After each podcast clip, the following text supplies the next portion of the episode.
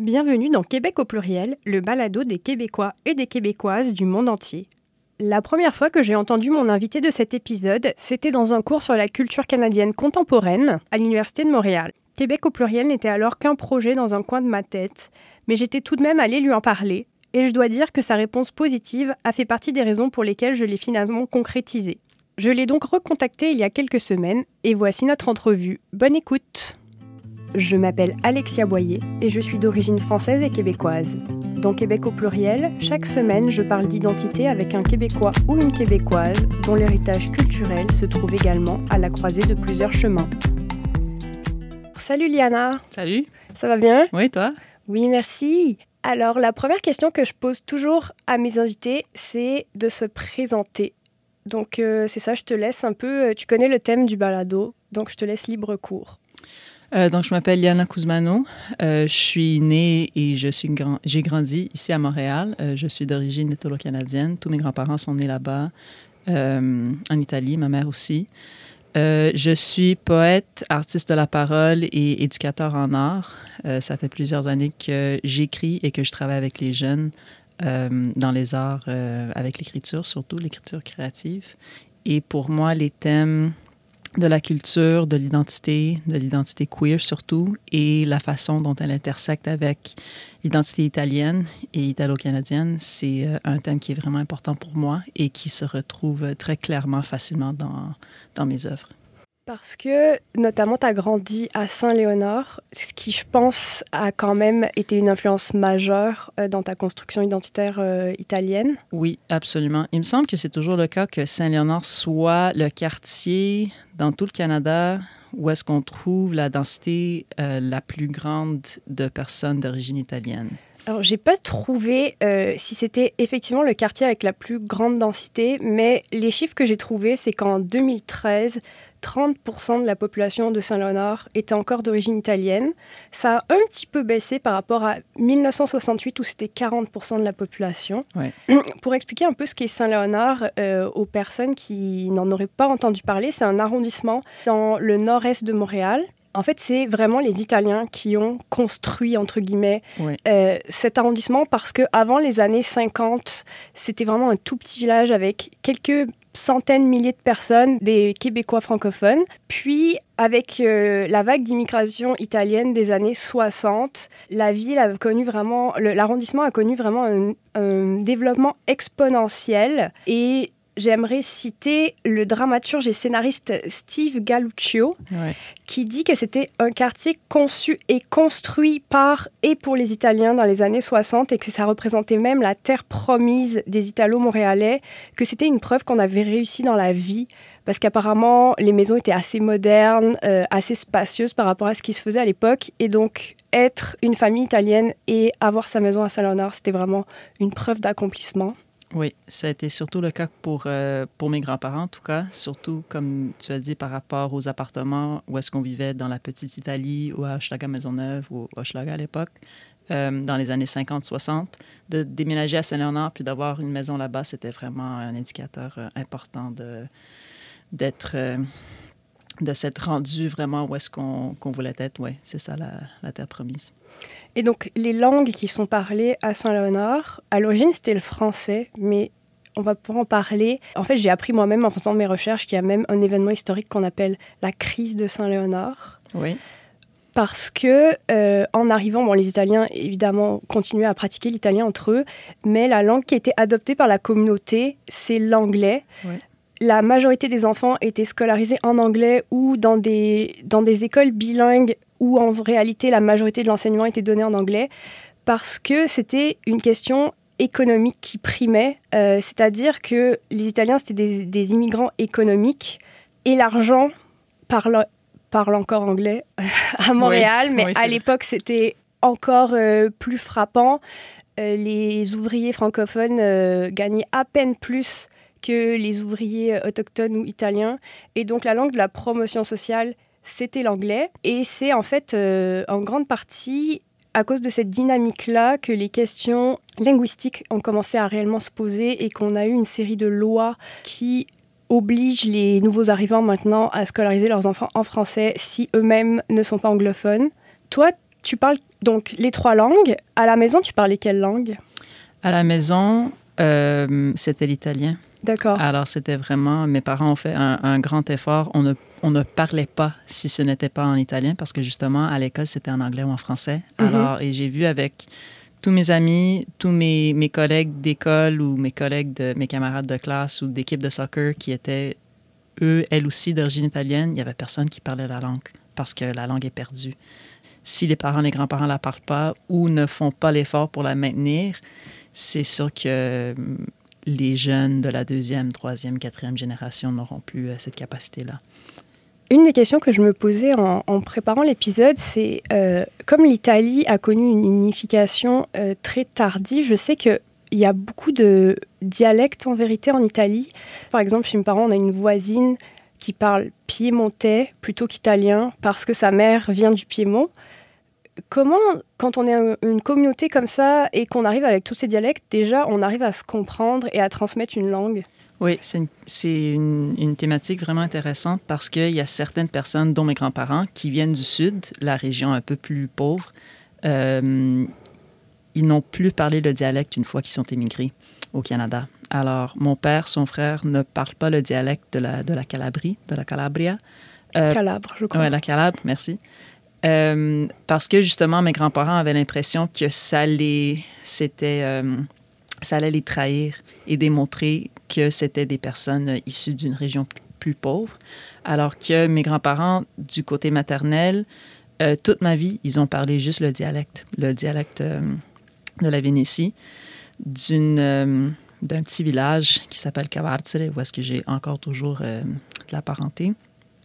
Et euh, avec eux aussi, on parlait l'italien. Le dialecte, je ne le parle pas, celui du Nord, mais je le comprends euh, plus ou moins à 100% hmm. Et c'était euh, une histoire et des priorités différentes pour les deux côtés de ma famille, mes deux, mes deux grands-parents. Et à l'école, tu parlais plutôt anglais? Plutôt anglais. J'étais, j'ai fréquenté juste des écoles euh, anglophones où est-ce qu'on parlait juste l'anglais. Et c'est sûr que je me rappelle même dans la cour de la, de la création, il y avait des, des petites phrases, des petits mots justement de dialecte italien. En tant qu'enfant, on parlait jamais italien entre nous, mais il y avait des... Euh, des expressions, euh, des mots, des petites phrases ici et là, où est-ce qu'on on pouvaient tous se comprendre.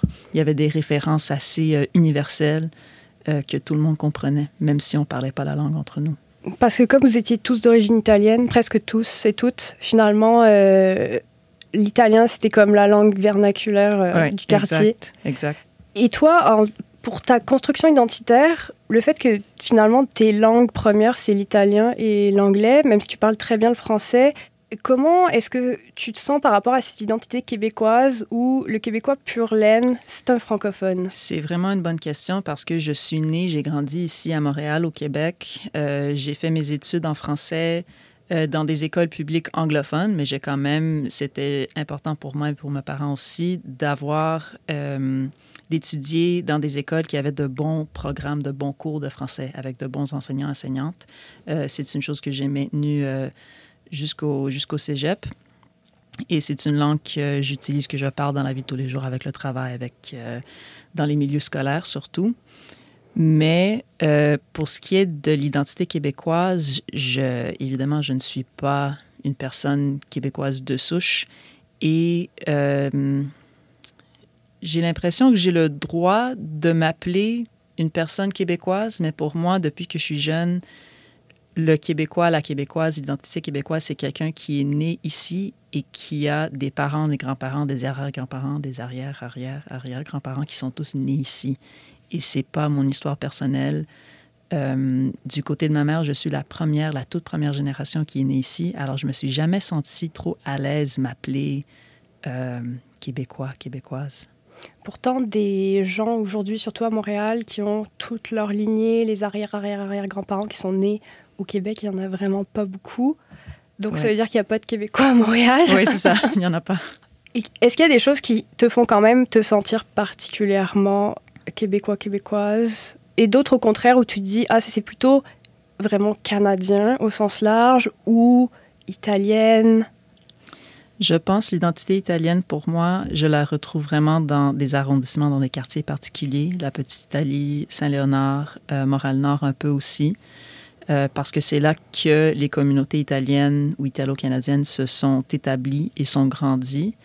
Alors pour moi, c'est vraiment une question géographique, mais euh, en ce qui concerne l'identité québécoise, pour moi, c'est vraiment axé plus sur la langue et moins sur le lieu parce que c'est une langue que j'ai étudiée avec, euh, qui est vraiment importante pour moi.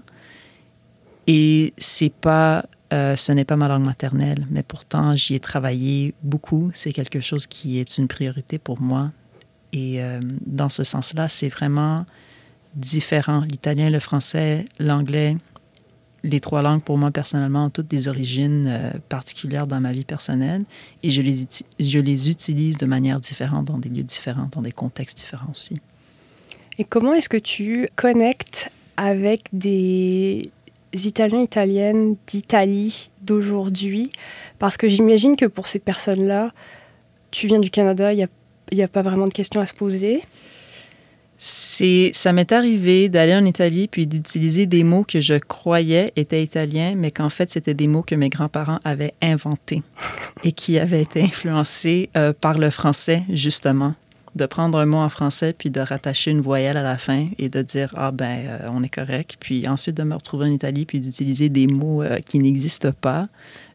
ça, en fait, comme j'avais dit tantôt, ça, ça m'a trahi comme étant une personne qui n'est pas italienne, qui n'est pas née là-bas, qui n'a pas grandi là-bas. J'ai un peu un accent. Euh, j'ai un vocabulaire, puis j'ai des, des, cousins, des cousines qui me l'ont dit, que mon vocabulaire indique aussi euh, la présence du dialecte dans ma vie et la présence du mhm. dialecte, son influence sur mon italien que je parle euh, dans la vie de tous les jours. Puis j'imagine que l'italien qu'on t'a enseigné, c'est l'italien que tes grands-parents ont apporté avec eux et elles. Oui. Et donc, tu as comme deux générations de retard finalement par rapport aux jeunes d'aujourd'hui. Euh. Exact. C'est Mon italien, c'est un italien de niveau de, de, secondaire parce que mes grands-parents n'ont pas étudié après le secondaire. Mm. Alors, il y a ça aussi, c'est un vocabulaire limité. Même en, en, écoutant la télé en italien, en lisant en italien, le vocabulaire se construit mais j'ai pas eu besoin d'autres euh, d'autres mots, d'autres phrases, d'autres expériences linguistiques pour communiquer justement avec mes grands-parents parce que c'est juste avec eux que je parle la langue. Et pour ce qui est des autres euh, aspects de la transmission culturelle, j'imagine que tu devais manger beaucoup de plats italiens. Oui. de manière générale, la gastronomie, c'est souvent ce qui revient en premier parce que bah, c'est un peu un, savoir euh, immatériel qu'on peut apporter avec soi quand on part à l'étranger. J'imagine qu'il y avait d'autres aspects que ta famille a essayé de te transmettre. Oui, toute la question du jardin, d'avoir un jardin chez soi et même d'une génération à l'autre, c'est très différent parce que là, c'est peu probable que j'aurai une maison avec un jardin, par exemple. Alors là aussi, il y a quelque chose qui se perd si on ne fait pas attention d'avoir euh, quelques petits pots avec un petit jardin euh, urbain sur son balcon. Mais je pense que euh, le jardin euh, dans la cour arrière de la maison, je pense que ce soit fini. Mm. Ce qui est malheureux, ça pourrait toujours changer, mais ça, c'est une chose à laquelle je pense. toute l'habitude de se réunir le dimanche, toute la famille entière, c'est une chose que mes cousins, mes frères, mes amis qui, qui commencent eux aussi à refaire, à rebâtir, mais juste avec des amis, par exemple. Alors, juste avec la famille, on peut dire choisi, parce que ça devient quand même difficile de retrouver toutes les générations le même jour, à la même heure, au même endroit.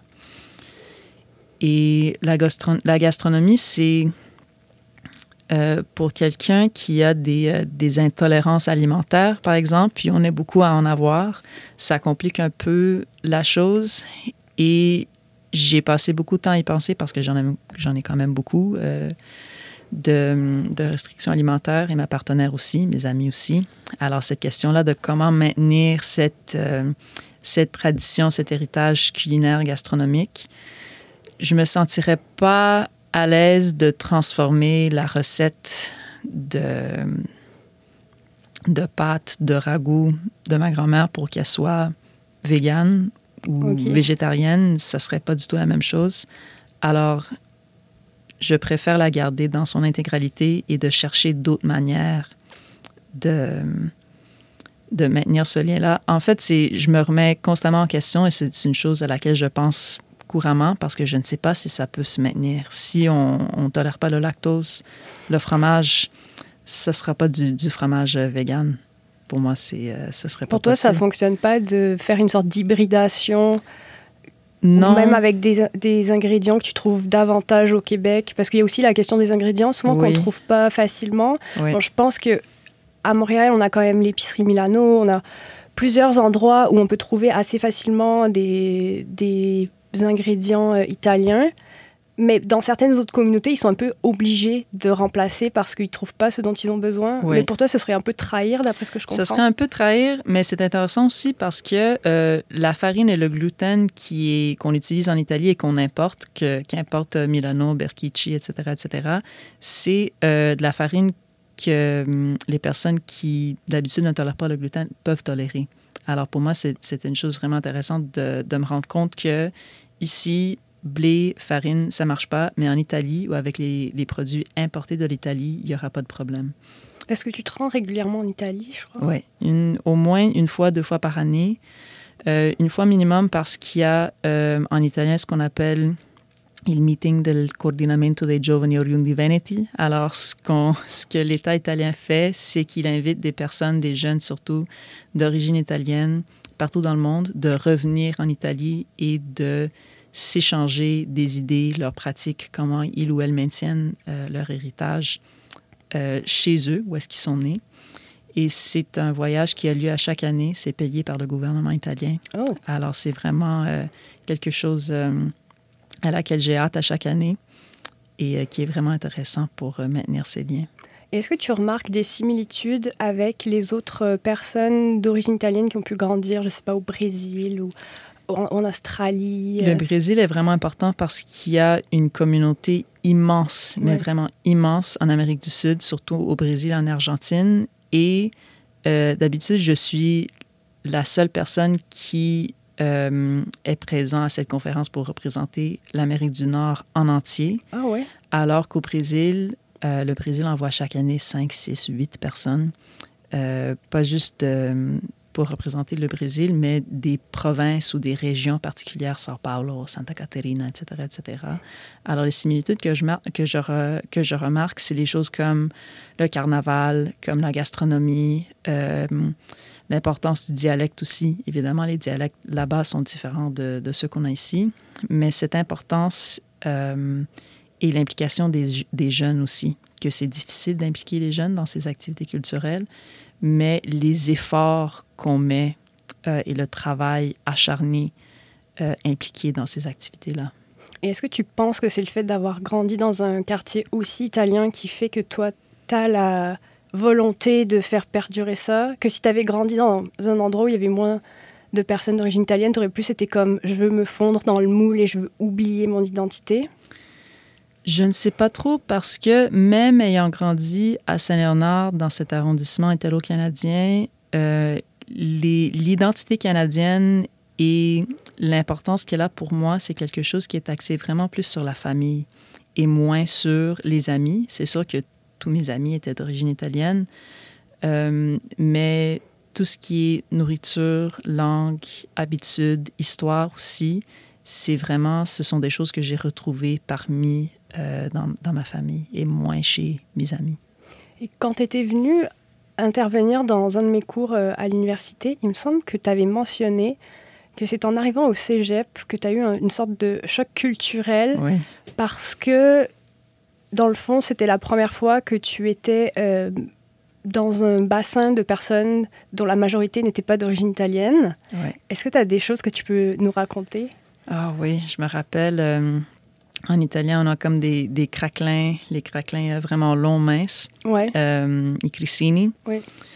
euh, ou i taralli. Et au cégep, j'en avais apporté un comme collation euh, en matinée, en après-midi. Puis il y avait un ami qui m'avait posé la question qu'est-ce que c'est? Puis ça m'avait. j'a- J'avais habité tellement dans une bulle et il fallait que je me rende compte ben, je suis sortie un peu de, de l'Est de Montréal. Il y a du monde qui ne sait pas c'est quoi, des, des tarali, et c'est bien correct, mais ça m'avait vraiment surpris à l'époque. Et le fait d'être davantage dans un milieu, j'imagine, plus cosmopolite, avec. Euh, bah, j'imagine que comme c'est Montréal, il devait y avoir des Québécois, entre guillemets, de souche, mais aussi de plein d'autres origines. Toi, ça a comme renforcé ton identité québécoise ou au contraire, ça t'a renvoyé à tout ce qu'il y avait d'italien en toi? Je pense qu'au contraire, ça m'a fait. Euh, je me suis. Euh, ça m'a renvoyé un petit peu parce que c'était tellement nouveau. Et il y avait je ressentais un peu un malaise. Ça m'a fait penser presque à quand je, quand je voyageais. J'ai été en Australie euh, quelques mois, j'ai voyagé un peu en Europe et de retrouver les petites Italies à l'étranger, ça, ça m'était toujours un peu plus à l'aise. Je me, sentais un peu plus confortable. Alors, c'est. Et là que j'y pense en ce moment, je me rends compte que c'était le même effet quand je suis sortie de Saint-Léonard.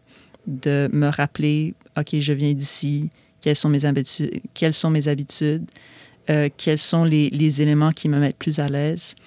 Alors, c'est sûr que euh, de sortir je me suis rendu compte, la ville de Montréal est grande, Québec, le Québec est grand, le Canada est grand. Je suis euh, citoyen, citoyenne de plusieurs endroits. Mais il y a toujours cet élément d'être chez soi, de, de, se, de se rappeler d'où est-ce qu'on vient. Il y a un sens de confort. Hmm. Et donc, comme tu le disais au début, tu es artiste de la parole. Tu écris notamment des textes sur ton identité. Comment est-ce que euh, cette pratique artistique, elle te permet de, d'exprimer tes différentes facettes, mais aussi de les concevoir, j'imagine? Je pense que des fois, quand on se pose des questions sur l'identité, euh, il y a comme des tabous et on ne se sent pas trop à l'aise de poser des questions à autrui, surtout à nos parents, nos grands-parents. Alors, l'art, l'écriture, surtout, puisque c'est un acte privé pour commencer, on peut se permettre d'explorer, de poser des questions, de se remettre en question, euh, sans se sentir qu'il y aurait euh, une menace ou qu'on serait jugé ou qu'on pose les mauvaises questions. Euh, puisque c'est privé, on peut se permettre ces explorations-là. Et surtout en ce qui concerne les questions qu'on se pose sur des cultures patriarcales, par exemple, et des choses dans notre héritage que peut-être qu'on ne voudrait pas ou qu'on voudrait transformer un peu. Le fait de l'écrire et ensuite de le présenter sur scène ou d'en parler devant un public, c'est une forme de, de se réapproprier ces choses-là et d'en faire, euh, de les transformer pour qu'elles soient vraiment les nôtres. Tu parlais de tabou. C'était une des questions que je voulais euh, aborder avec toi parce que donc, tu es non-binaire et bisexuel. La culture italienne, c'est quand même une culture euh, très axée sur la famille, très patriarcale, donc très un papa, une maman, des enfants. Euh, je me demandais comment, toi, avec ta famille, ça se passait et aussi comment euh, le fait de ne pas rentrer dans ce moule de famille italienne, ça avait pu avoir une incidence sur ton identité en tant que québécois, québécoise ou italien, italienne? Je pense qu'au début, c'était dur pour mes parents et pour mes grands-parents aussi. Euh, je me rappelle, il y avait quelqu'un qui m'avait dit, j'avais entendu qu'une grand-mère, parce que là, euh, au, au, fil des années, je, je rencontre plus de queer d'origine italo-canadienne ou d'origine italienne. D'ailleurs, tu as fait un documentaire là-dessus. Oui, c'est ça. Et euh, le projet queer et italo-canadien, un dévoilement, que je pourrais, je pourrais en parler un peu tantôt. Euh, il y avait une grand-mère qui avait dit à sa, à sa petite fille qui avait fait son coming out, tu n'es pas la première ni la dernière. Et je me rappelle aussi d'avoir eu des conversations avec mes grands-parents qui disaient Ah oui, des personnes euh, homosexuelles, on, on, connaît ça, il y en avait dans le village. Euh, mais on n'en parlait pas c'était euh, un secret que tout le monde connaissait puis dont on, dont on ne parlait pas. Alors, c'est sûr que c'était, difficile au début parce que surtout le fait d'être bisexuel, d'être non-binaire, de sortir un peu de cette binarité, euh, j'ai l'impression que plusieurs personnes, dont mes grands-parents, pensent que une personne, si elle n'est pas hétérosexuelle, forcément, elle n'aura jamais d'enfant, n'aura jamais de famille, elle sort complètement, complètement euh, de ce moule, ce qui n'est ce qui pas le cas. Mais depuis euh, le coming out que j'ai fait il y a quelques années, euh, le temps passe, les personnes posent des questions, on répond aux questions. ma conjointe et moi, on est ensemble depuis quelques années quand je rends visite à mes grands-parents, ils sont déçus si elle n'est pas là avec moi. Mm. Alors, c'est n'est pas une chose que j'aurais pu imaginer il y a cinq ans, il y a dix ans. Mais c'est aussi, je pense, un gap très générationnel. C'est peut-être même moins lié à la culture qu'à la génération, parce que ça aurait été des grands-parents euh, québécois ou n'importe quelle autre culture, probablement que ça aurait été la même réaction. Oui, je pense que oui. Et il y a aussi la question de, de la présence des communautés queer en Italie d'aujourd'hui. L'Italie reste le dernier pays de l'Europe de l'Ouest à ne pas avoir euh, légalisé le mariage entre les personnes du même sexe. D'ailleurs, il y a des reculs euh, sur cette question. Il y a des reculs énormes avec le nouveau gouvernement. Euh, ce qui est très euh, inquiétant pour toutes les personnes là-bas, mais aussi ceux d'entre nous qui sont ici, qui ont des amis ou qui cherchent à établir un, lien ou à renforcer le lien avec l'Italie, de savoir que dans certaines régions, dans certaines villes, on n'est pas les bienvenus. Si, en tant que citoyen, citoyenne européen, si j'étais, si j'avais un, conjoint, un homme, puis qu'on était mariés, ma citoyenneté s'appliquerait à lui aussi. Mais puisque, selon la loi, je suis une femme et je suis avec une femme, mm. elle n'aurait pas le droit euh, à, la à la citoyenneté européenne et c'est pas du tout la même chose si on aurait été euh, un couple hétérosexuel. Parce que quelqu'un qui a un passeport italien, qui est né ici et qui se marie dans le cadre d'un mariage hétérosexuel au Canada peut transmettre sa citoyenneté. Exact. D'accord. Exact. Ok. Mais si euh, deux femmes ou deux hommes se marient ici, euh, selon la loi québécoise, évidemment, c'est un mariage comme, comme tous les autres, mais euh, le mariage n'est pas reconnu en Italie, même s'il a, été, euh, s'il a été fait à, l'extérieur. C'est intéressant que tu aies employé le terme de européen, européenne, parce que moi, je me sens très européenne, mais je pense que ça a beaucoup à voir parce que j'ai grandi dans les années 2000 en France qu'on parlait beaucoup de la construction européenne à l'école. J'ai profité du, de l'échange Erasmus, tous ces dispositifs-là. Mais toi, quand ta famille est venue, la construction européenne débutait euh, à peine. Il n'y avait pas encore toute cette identité européenne qu'on a aujourd'hui. Est-ce que c'est quand même quelque chose auquel tu te rattaches? Je me rattache. C'est c'est difficile à dire parce que pour moi, l'identité européenne, je la vois dans mon passeport.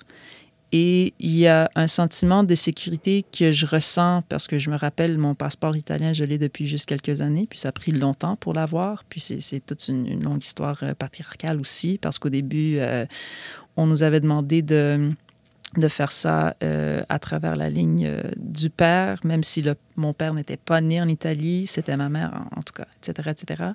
Mais là, je me sens plus en sécurité, sachant, même à l'étranger, que j'ai mon passeport par rapport au fait que quand tu te rends sur place, tu appartiens au pays, donc tu as les droits des personnes qui, qui exact. vivent là-bas. Même si la question de, de, citoyenneté, de droits, de frontières, ça fait partie d'un autre débat très grand et controversiel.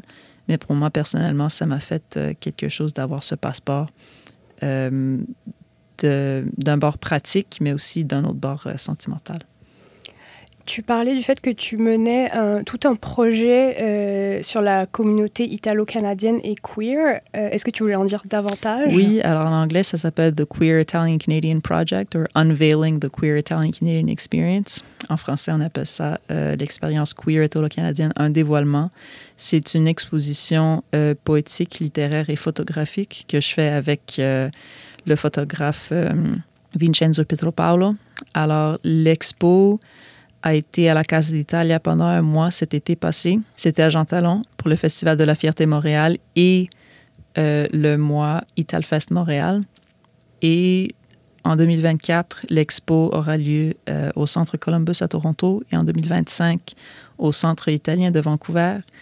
Alors, il y a quelques années, quand j'avais commencé à écrire et à présenter des textes et des poèmes sur euh, l'identité queer italo-canadienne, j'avais l'impression que j'étais une des seules, j'en connaissais pas de personnes queer italo-canadiennes. Pour moi, les deux cercles, c'était c'était un, diagramme Venn où est-ce que les deux cercles ne se rencontraient jamais. Mm.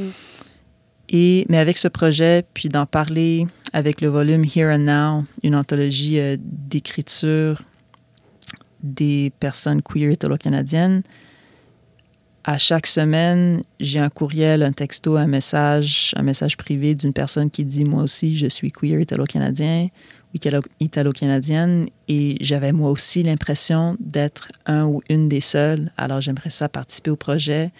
Euh, ce qu'on fait, c'est qu'on prend en photo des personnes, des membres de la communauté dans un endroit qui leur est important. Ça peut être euh, les participants, participantes ont choisi la maison de leurs grands-parents, la maison de leurs parents, le jardin, euh, leur école, le quartier des spectacles, le village gay. Et ensuite, inspiré de ces photos ou des conversations qu'on a avec ces personnes, euh, j'écris un poème. Et le tout est présenté dans une, exposition euh, physique, dans un endroit physique, où est-ce que les personnes peuvent s'y rendre, lire les poèmes, voir les photos.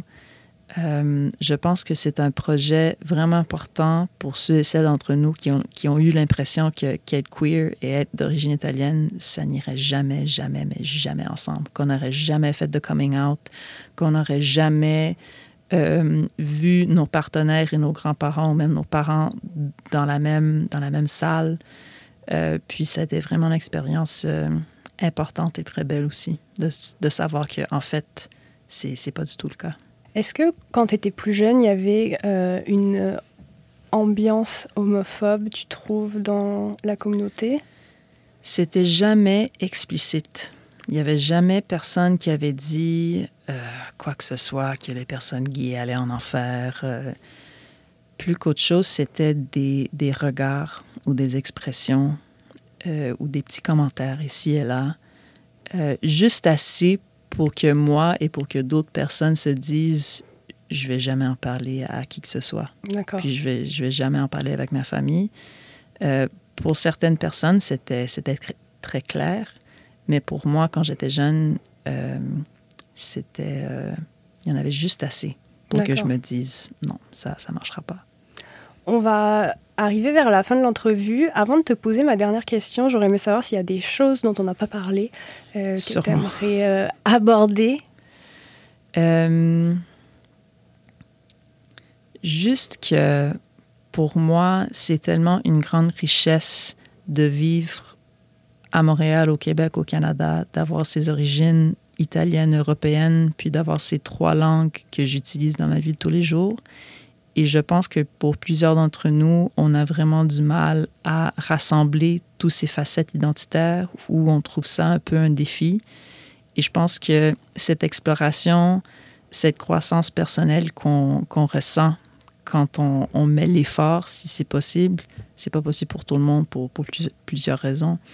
Il y a vraiment euh, une grande satisfaction, une grande joie de voir ses amis francophones, anglophones chez ses grands-parents dans le contexte euh, du mois de la fierté, ça peut être n'importe quoi. Mais tous ces, ces rassemblements, euh, c'est quelque chose vraiment de, très important et de très beau euh, en tant qu'être humain, je pense. Tu penses que la communauté queer, chez les personnes plus âgées de ta communauté, c'est perçu comme quelque chose de nord-américain? Je ne pense pas. Parce que je me rappelle, j'en avais parlé avec mes grands-parents, puis ils avaient dit à quelques reprises qu'il y avait des personnes âgées, queer, mais qu'ils étaient comme presque invisibles. Alors, d'une façon, c'est quelque chose de très nord-américain. Cette visibilité, je pense, est très nord-américaine, mais le fait qu'il y ait des personnes queer un peu plus âgées, c'est une question de perception, je pense. Ma dernière question, qui est ma question un peu signature du balado, c'est de demander à la personne si elle devait résumer sa culture, mais vraiment en tant que personne, c'est-à-dire avec toutes les facettes que ça implique, en nommant quelques objets culturels, quels seraient-ils? Je pense à un moment particulier, en période d'élection provinciale. Ma conjointe et moi, des fois, on invite des amis chez nous pour écouter les débats. Euh, puis d'habitude, il y a des, des, plats italiens que je prépare, la bruschetta avec des, des tomates et du pain, et qu'on se parle en anglais. pour moi, c'est. Et qu'on soit des personnes, la plupart d'entre nous, on est queer, mais qu'il y a aussi des personnes hétérosexuelles. Euh, pour moi, ce moment-là, avec tous ces éléments combinés ensemble, pour moi, c'est vraiment. Euh, quand je pense à l'image de ma culture personnelle, c'est ça. C'est l'incarnation. Oui, exact. Tu euh, avais répondu positivement quand je t'avais proposé de lire un de tes textes. Donc, euh, si tu veux, c'est le moment. Parfait. Je pourrais faire ça dans les deux langues, si tu veux. Ah oui, super. OK, parfait. Ça s'appelle Le Boyfriend.